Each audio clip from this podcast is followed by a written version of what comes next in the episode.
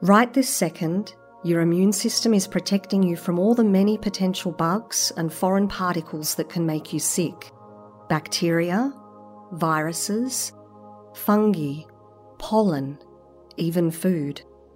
When you're healthy, you don't realise how much work your immune system is doing to keep these nasties away. But if your immune system is out of whack, it can have a huge impact on your health and your quality of life. In this episode, we're talking with a researcher who is trying to figure out why diseases of the immune system occur and how they might be best treated. Hi, I'm Mara Jean Tilley, and this is Medical Minds, the podcast of the Garvan Institute of Medical Research. In this series, we're diving deep into the minds of our amazing researchers to find out how they tick and how they are working to make our lives better. With me here is Associate Professor Cindy Ma. Welcome, Cindy. Thanks, Mara Jean. It's great to be here. Cindy, you're the head of the Human Immune Disorders Lab at the Garvan. What's the focus of your research? Yeah, our lab works on a whole lot of disorders that affect the immune system. This includes immune deficiency, which is when the immune system doesn't function properly. And a great example of that is the boy in the bubble. So he had a mutation in the common gamma chain, which meant that he actually had no functional immune system at all. His doctors put him inside a sterile bubble to protect him from the outside world. Allergy is another example, and this is when the immune system is actually overactive. And some examples of allergies include hay fever and food anaphylaxis. Autoimmunity and some common autoimmune diseases that we may have heard of include Sjogren's syndrome, rheumatoid arthritis, type 1 diabetes, and lupus. So these are all diseases that we work on in my lab. And what we really want to investigate is the immune cells within these individuals. How are they not functioning properly? What pathways are they involved in? And how can we correct that? Cindy, what is the underlying cause of all these immune disorders? Is it genetic? We think a large proportion of it is genetic. Obviously, there are environmental triggers as well, but we believe that a lot of it is in your genes. And this is when individuals have specific mutations in key genes that then result in a compromised or non functioning immune system the amount of genes that have been identified has really increased in you know the last decade so we're at 485 different genetic variations that result in immune deficiency and how many genes do you think are yet to be discovered at the moment in so the IUIS committee which is an international consortium they have a report every year and at the moment we're probably adding about 20 to 30 new genes annually can you explain a little more about what a primary immune deficiency is? And is this typically diagnosed in children or adults? So, primary immune deficiency is when you have a mutation in a key gene of the immune system, and as a result, your immune system does not function properly. An example of one primary immune deficiency, which we have worked on for quite a few years now, is called STAT3 loss of function the individuals that, that have this mutation get a disease called hyper IgE syndrome. This protein is really critical for our defense against fungal and bacterial infections, which is primarily what these individuals get. And work done in my lab has um, shown that this is because, as a result of an absence of functioning STAT3, you do not generate a helper CD4 T cell population called Th17 cells. And these cells are really important in fighting off candida and streptococcal infections. And what happens to the patients that don't have this functioning gene?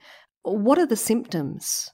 So, as I was saying earlier, they really can't fight off bacterial and fungal infections, which to you and I may not you know, seem that severe, but we're talking like constant infections. You know, one particular case that I can think of, like he was in hospitals for weeks, months on end on IV antibiotics just because he couldn't fight off bacterial infections, which were really affecting his lung capacity. So, what are the current treatments? Is there a cure?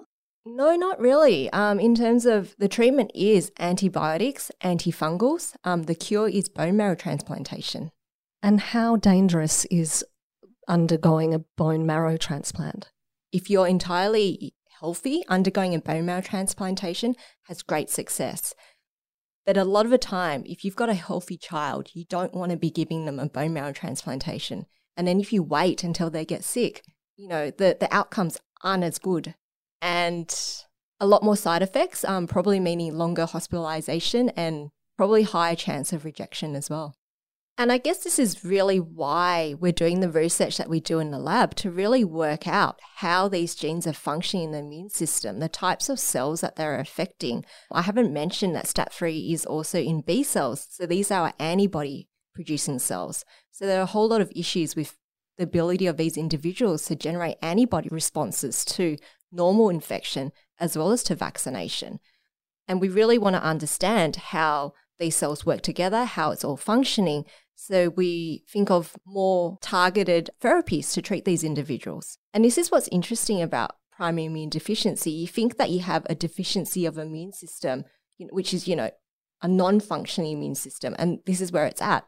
But then at the same time, these individuals are also getting an overactive immune system in the form of allergies. And some of them also get autoimmunity. The immune system isn't working the way it should in terms of fighting off bacteria, viruses, and fungi but it's overreacting and then attacking itself as well in the case of autoimmunity. And this is why the immune system is really so complex. Immunology sounds like it's a rapidly evolving field. What's it like to be working at the coalface of these new discoveries with clinicians and patients every day?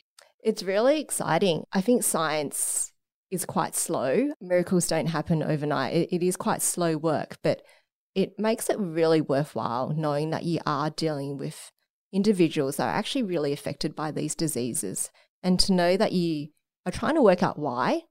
Because I guess a, a, lot of the time, it's not necessarily curing the disease. Like curing the disease is fantastic, but having the explanation for disease, I think, is really fulfilling for patients and their families.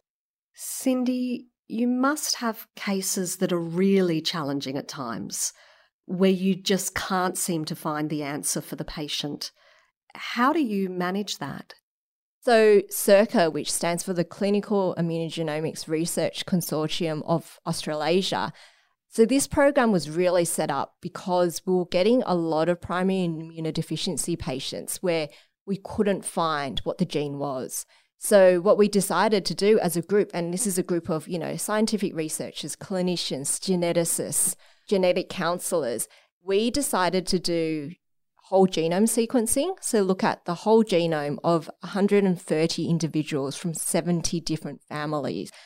And we managed to find a diagnosis in 40% of those 130, which meant there's still a significant amount, more than half, that remain undiagnosed.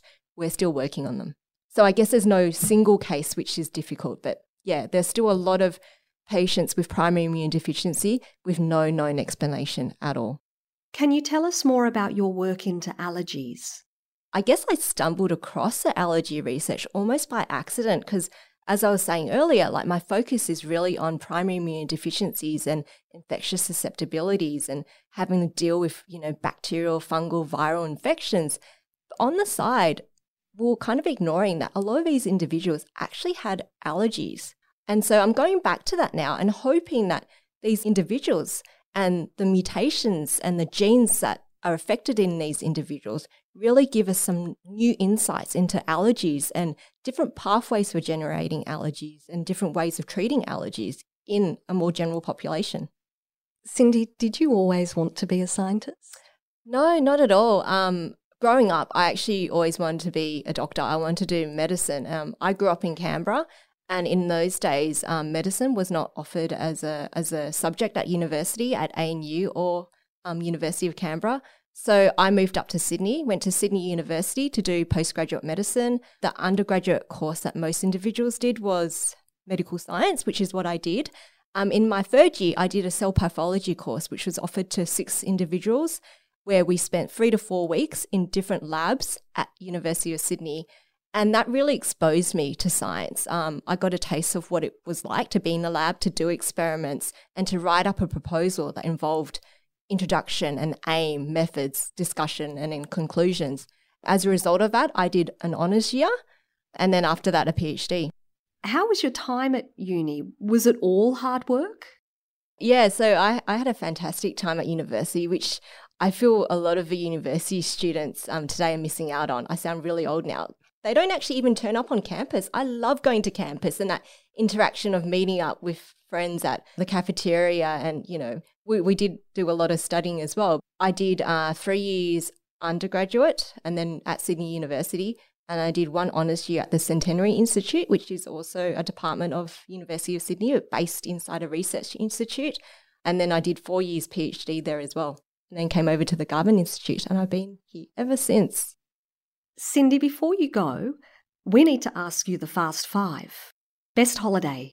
Actually, my best friend, who I met at university, and I haven't seen her for so many years, she got married in Italy and we went over for the wedding and that was that was such a fantastic holiday just because we got to spend time with her before she got married and she had just organized a whole lot of um, activities for us to do which involved like wine tasting driving around vineyards she got married in a castle it was by far the most extravagant wedding that i have ever been to and what about your favourite book? I would love to be say that I'm reading a novel at the moment, but I just finished reading my honours student's um, thesis, which he just submitted, which was fantastic. He got awarded first class honours. What's your favourite weekend activity? Favourite weekend activity? Catching up with family and friends, going out to eat. I love having people over. I love hosting um, at home. What's the last movie you watched? The last movie I watched was um, the new Top Gun movie with Tom Cruise. Thumbs up, thumbs down thumbs up. I liked it. I love a good um, action movie.